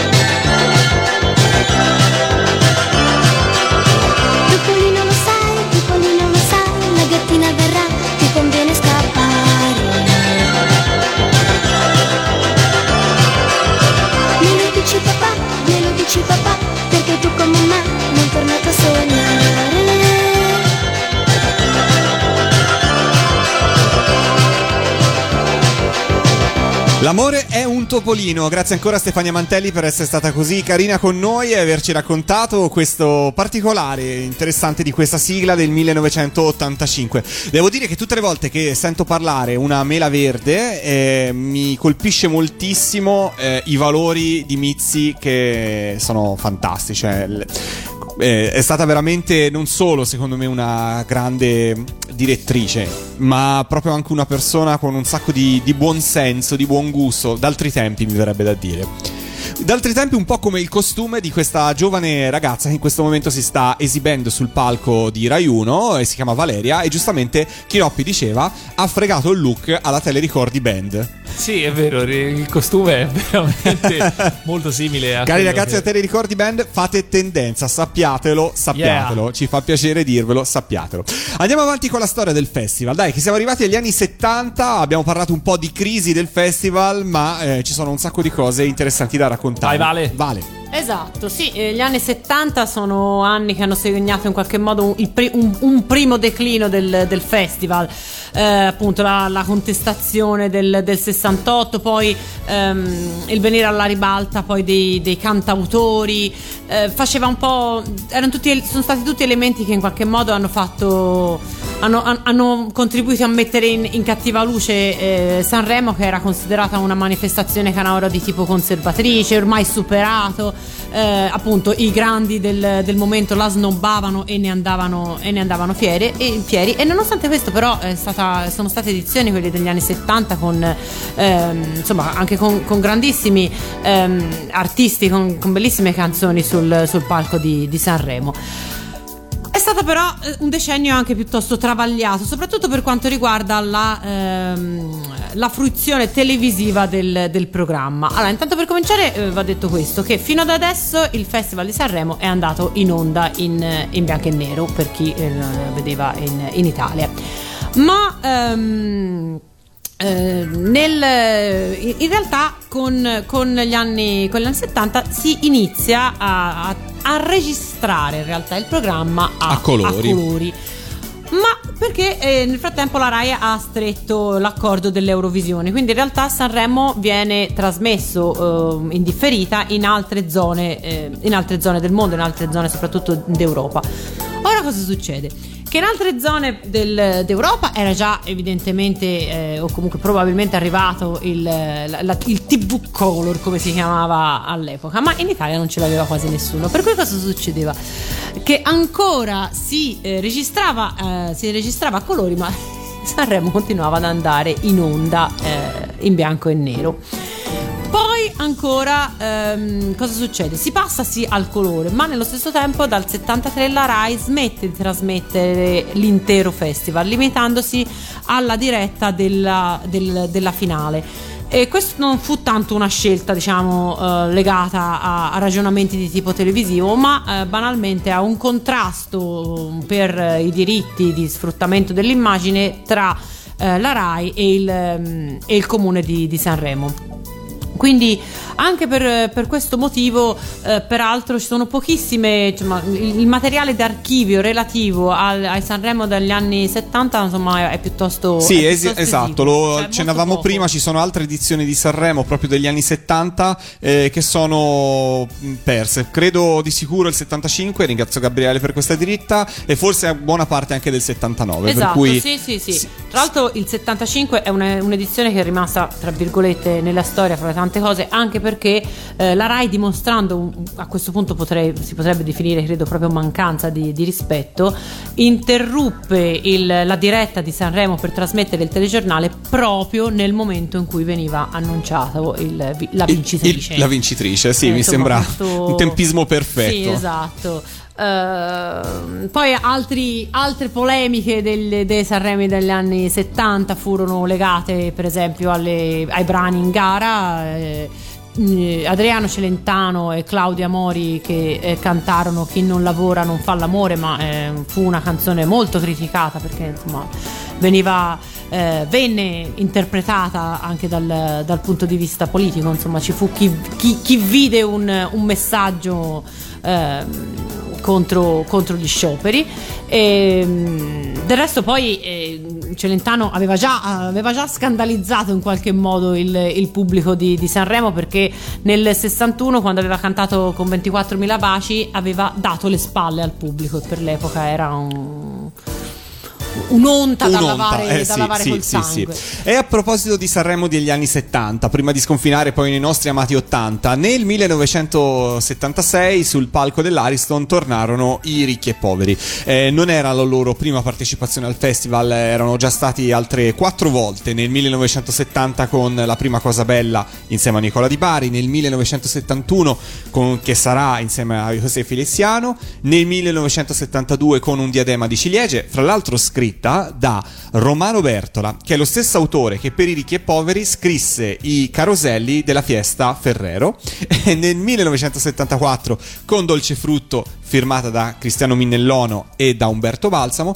E appunto dicevo nel 1976 salirono sul palco dell'Ariston con il brano Due storie di musicanti, due brani intenzionati a promuovere un loro progetto discografico e teatrale in musicanti, ossia una favola musicale ispirata appunto ai racconti dei fratelli Grimm, i musicanti di Brema, eh, su eh, musica di eh, Bacalov e con testi di Bardotti, di Sergio Bardotti, grande paroliere.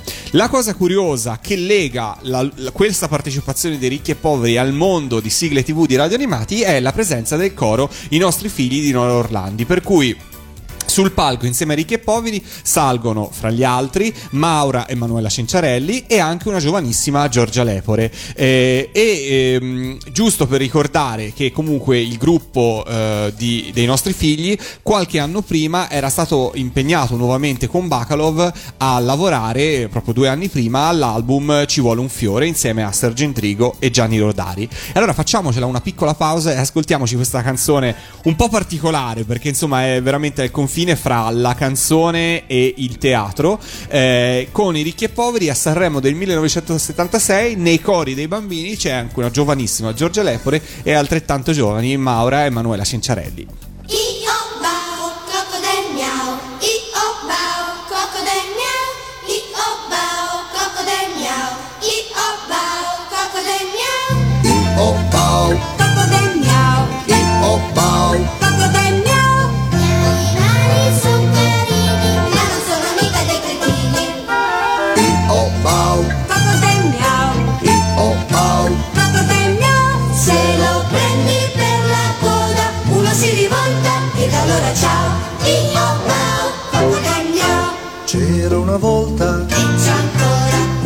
Paese e c'è ancora. dove gli animali erano trattati come bestie. E c'è ancora, sì c'è ancora. C'era un padrone. E c'è ancora. Che era un filone. E c'è ancora. Cioè, rubava un po' di pappa a chi lavora. E c'è ancora. Sì, c'è ancora.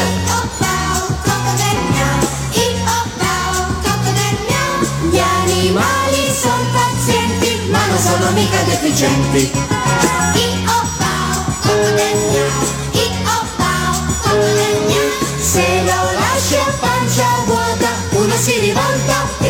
si allora ciao. I oh tira. Oh, bagallini. Cane fa la guardia dalla zampa corri e vola. Però succede, che uno dice basta, E nella rincorsa quel che trova butta giù. E nessuno comanda più.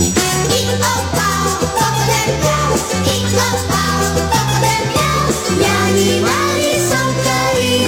sono mica dei cretini.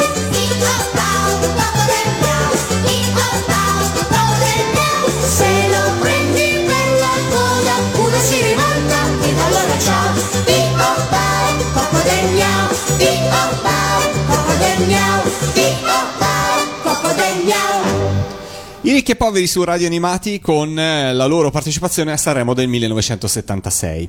E no, stavo guardando che su Rai 1 c'è un altro legame con non tanto le sigle, ma un po' i programmi televisivi per noi guaglioni degli anni 80 e 90, perché eh, tra i giurati c'è Fabio Canino, che ricordiamo tra le tante cose che ha fatto anche come conduttore di Verde Pistacchio su Junior TV. È vero, è vero, è vero. Nei la- del professor Kaninsky. è vero. Cosa mi fai ricordare Verde Pistacchio? Sentiamo un pezzettino della sigla di Verde Pistacchio.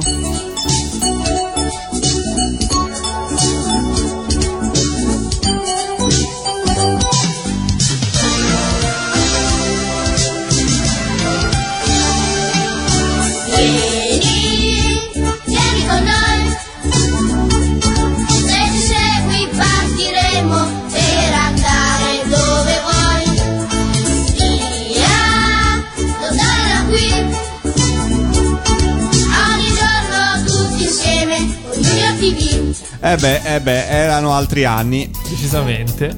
E eh beh sì, fa parte della regia di eh, Sanremo, o perlomeno delle selezioni di Sanremo giovani di quest'anno.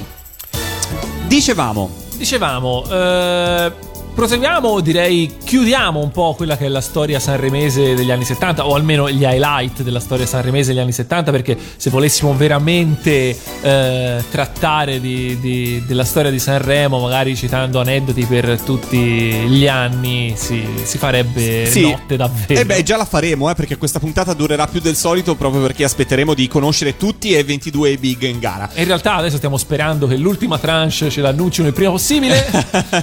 Però nel frattempo continuiamo la storia, giusto Vale? Sì, esatto. Beh, in realtà degli anni 70 abbiamo già detto quasi tutto. Rimangono da citare altre due canzoni che eh, hanno dato scandalo e hanno eh, in qualche modo eh, creato scompiglio sul palco de- dell'Ariston. Una è mm, 4 marzo eh, 1943, che è la canzone di Lucio Dalla, una delle più belle e delle più famose, che eh, avrebbe dovuto intitolarsi eh, Gesù Bambino, che ehm, insomma dal titolo poi al- dal testo venne poi fatto sparire perché eh, i soliti dirigenti della RAI avevano, temevano che eh, insomma citare Gesù Bambino in una eh, canzone di musica leggera non fosse, eh, non, non fosse, non fosse il caso.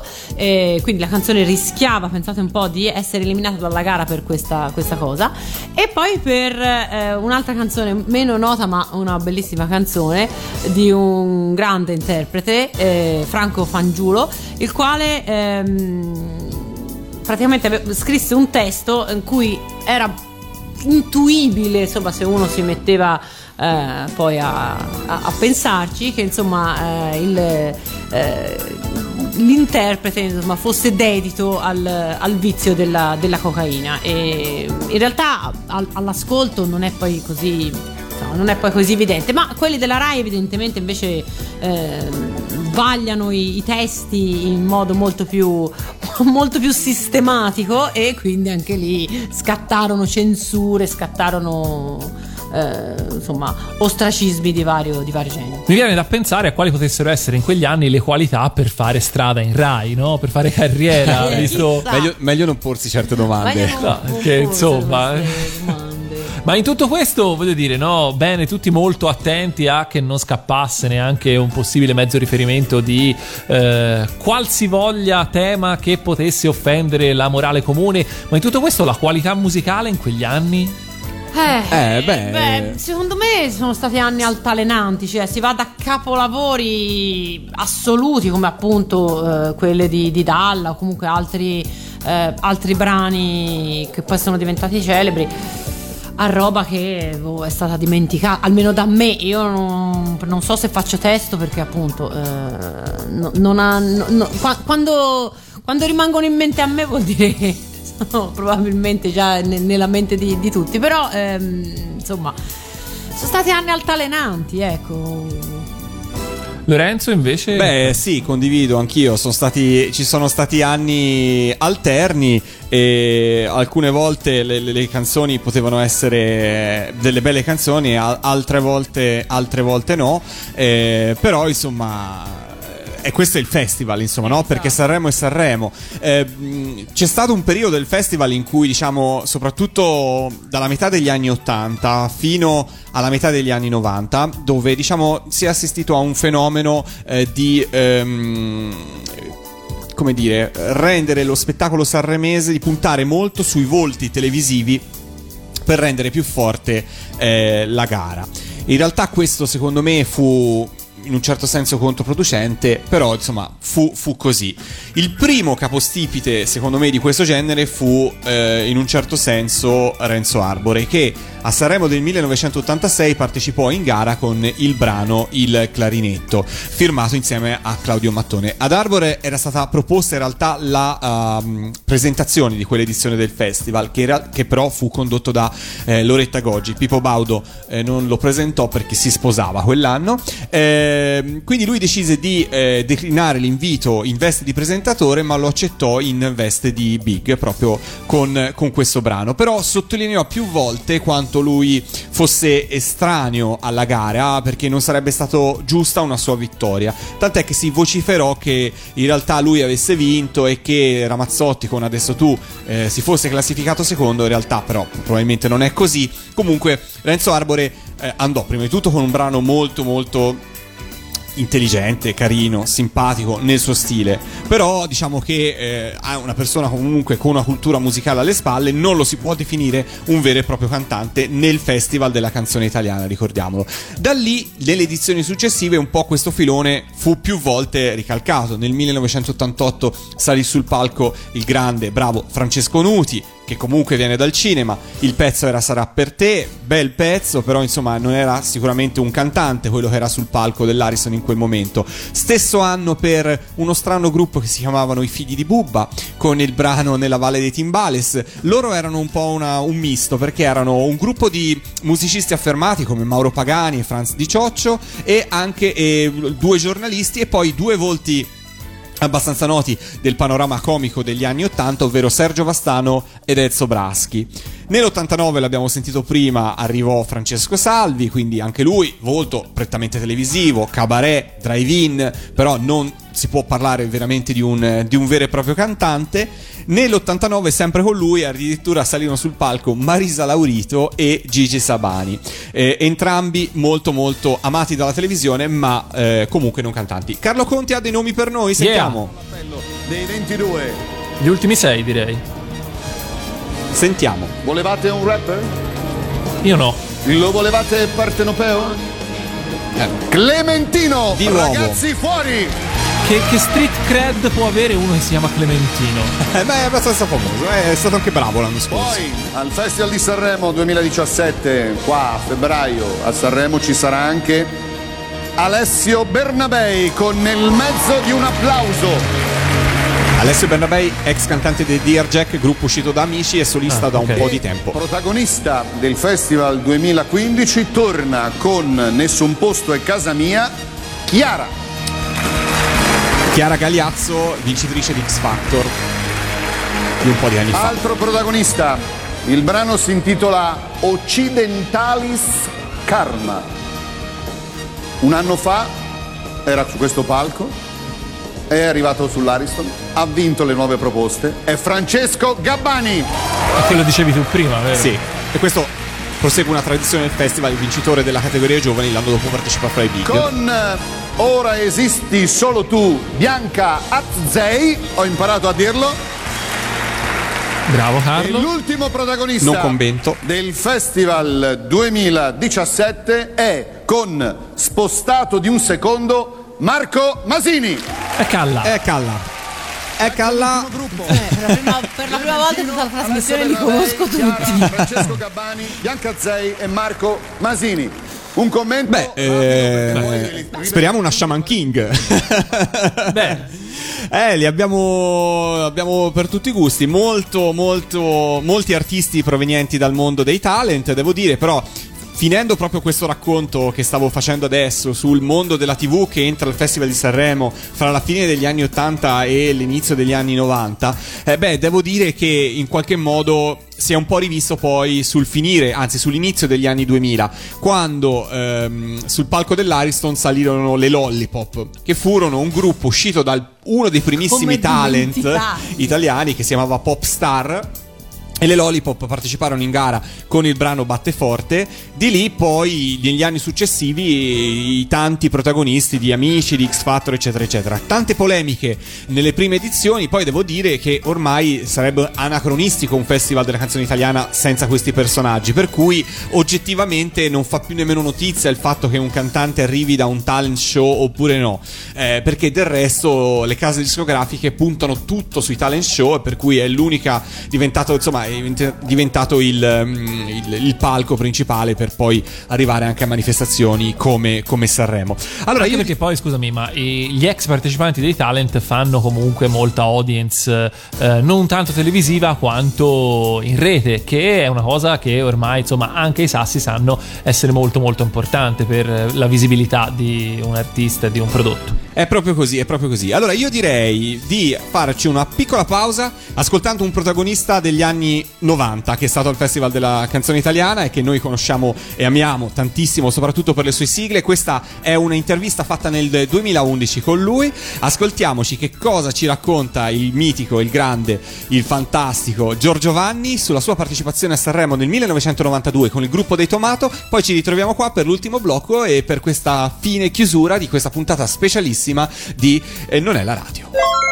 Poi nel 1992, qui facciamo un bel salto, Sì. Sanremo con i Tomato. Sì, Sanremo con i Tomato. Prima vi ho raccontato un pochino le sorgenti, insomma, le, le- le fonti e l'inizio. Certo. Poi dopo, nel tempo, a 14 anni, ho formato il primo gruppo che si chiamava Lutis Band con eh, mio grande amico Claudio Donofrio che suonava la chitarra e dopo un po' di tempo abbiamo fondato da, da Lutis Band, è cambiato il nome, è cambiato anche un po' il, eh, il nucleo del, del gruppo, si è aggiunto il grandissimo Paolo Costa che sicuramente qualcuno conosce, uno tra i più bravi musicisti in Italia, bassista fantastico e abbiamo fondato, abbiamo iniziato così Tomato. Con i Tomato nel 92, pubblicato prima del 92 un disco che si chiamava un 45 che si intitolava Tu sei il mio Tam Tam. Eh, no, Tam Tam, solo Tam Tam. Poi dopodiché abbiamo siamo riusciti ad ottenere un contratto con la Warner che ci mandò appunto a Sanremo con Sai cosa sento per te. Cosa sento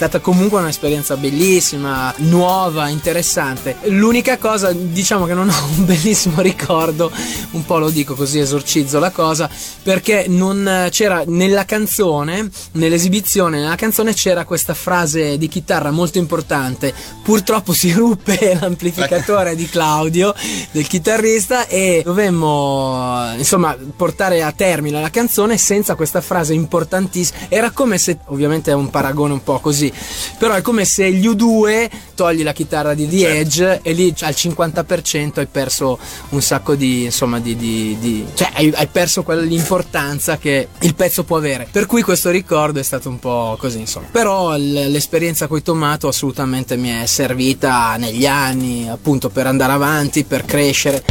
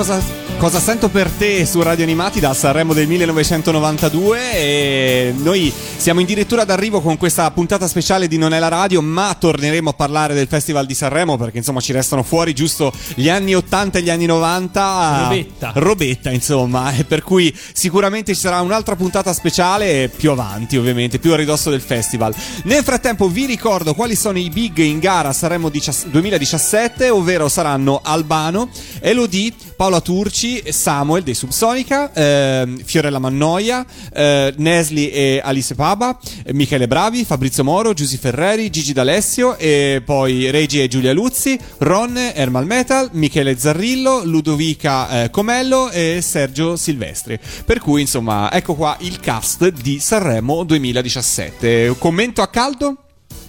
Eh, è come se A è- conoscerli, non, eh, non è, non è- esatto, non è facile. Io conosco quei tre o quattro, non so sinceramente. Io sono curioso più che altro di sapere, oltre agli interpreti, anche gli autori poi delle canzoni. Quindi magari immagino, insomma, eh, da qualche parte si Sicuramente, già. sicuramente. Ogni volta che hanno annunciato. Ah no, queste sono le nuove proposte. No, Nelle nuove infatti. proposte veniva scritto il, il- il- gli autori. Sì, sì, sì, qua no, no, non, non veniva citato. Quindi insomma anche quello sarà curioso saperlo perché non, non credo ci siano tra questi, eh, tra i, quelli che vengono dal talent, non credo ci siano tantissimi cantautori. Eh, questo non credere, non, non- non Sì? ci giurerei, non so, Oh. non so, non so, non so, lo, lo scopriremo. Tantissimi no, ma qualcuno penso di sì. Sì, quello sicuramente. Per salutarci e per chiudere questa puntata di Non è la radio, andiamo a- al 1995 con eh, una sigla di Sanremo che ha fatto scuola, direi. Anzi, forse devo dire che è la sigla di Sanremo che più delle altre è stata veramente realizzata col piacere di omaggiare la trasmissione televisiva,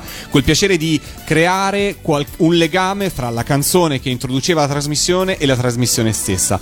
La canzone in questo caso è Perché Sanremo è Sanremo e fu composta da eh, maestro Pippo Cauruso, storico collaboratore di Pippo Baudo, e da Sergio Bardotti, lo ritroviamo. È stata poi riutilizzata in tante altre edizioni, anche ricantata, anche se l'edizione, la prima versione, fu interpretata da Maurizio Lauzi, figlio del celebre ovviamente padre Bruno Lauzi. Eh, e questa secondo me resta veramente la sigla del Festival di Sanremo, eh, distante da finalità commerciali per voler promuovere un singolo, per promuovere se stessi in qualche modo, e poi crea un claim perché perché Sanremo e Sanremo è rimasto. Per cui se i puffi sono due alti, due mele o poco più, e quella è rimasta una cosa, due mele o poco più, uguale ai puffi, perché Sanremo e Sanremo è veramente un, un marchio di fabbrica ormai. E tutt'oggi si usa a dirlo a distanza ormai di tanti anni, perché insomma il 95 non era certamente dietro l'angolo. No. Una ventina d'anni ormai, insomma, diciamo che appunto se il suo scopo era quello di creare eh, una sigla, un connubio che veramente insomma mettesse insieme la musica e eh, il festival, ci è riuscito alla grande. Chiudiamo qua questa puntata nella radio, ci riascoltate per tutta la settimana, ci ascoltate in altre messe in onda andando su www.radioanimati.it potrete scoprire quando e come, dove, perché, beh perché dove si sa, www.radioanimati.it non si sbaglia, ci ritroviamo ovviamente lunedì prossimo con un nuovo argomento, niente balletto col- collegato all'argomento della prossima settimana. Sto guardando questi qui delle nuove proposte che facevano la Vega Dance. La Vega Dance. La Vega Dance. Un saluto da parte di Lorenzo. Un saluto da parte di Chinoppi, alla prossima. Un saluto da parte di Valentina, buonanotte. Perché Sanremo è Sanremo anche su Radio Animati. Ciao! Ciao! Io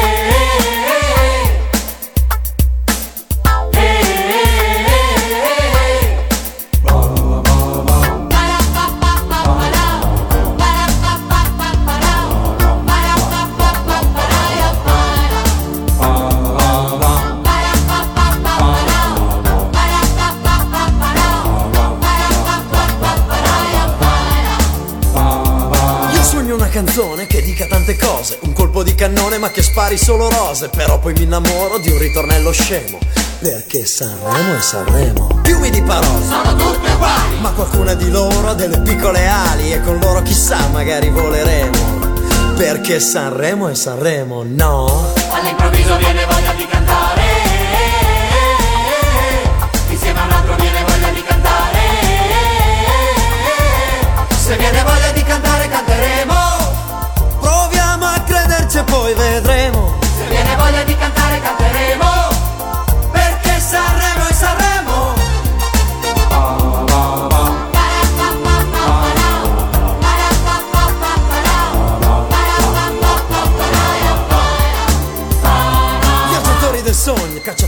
occasioni, mercanti, pirati, ladri di emozioni. Diremo adesso basta, ma non cambieremo.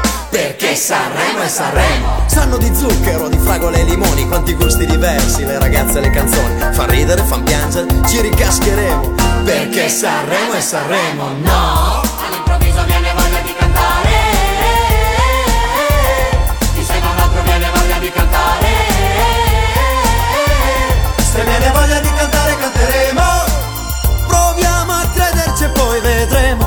viene voglio di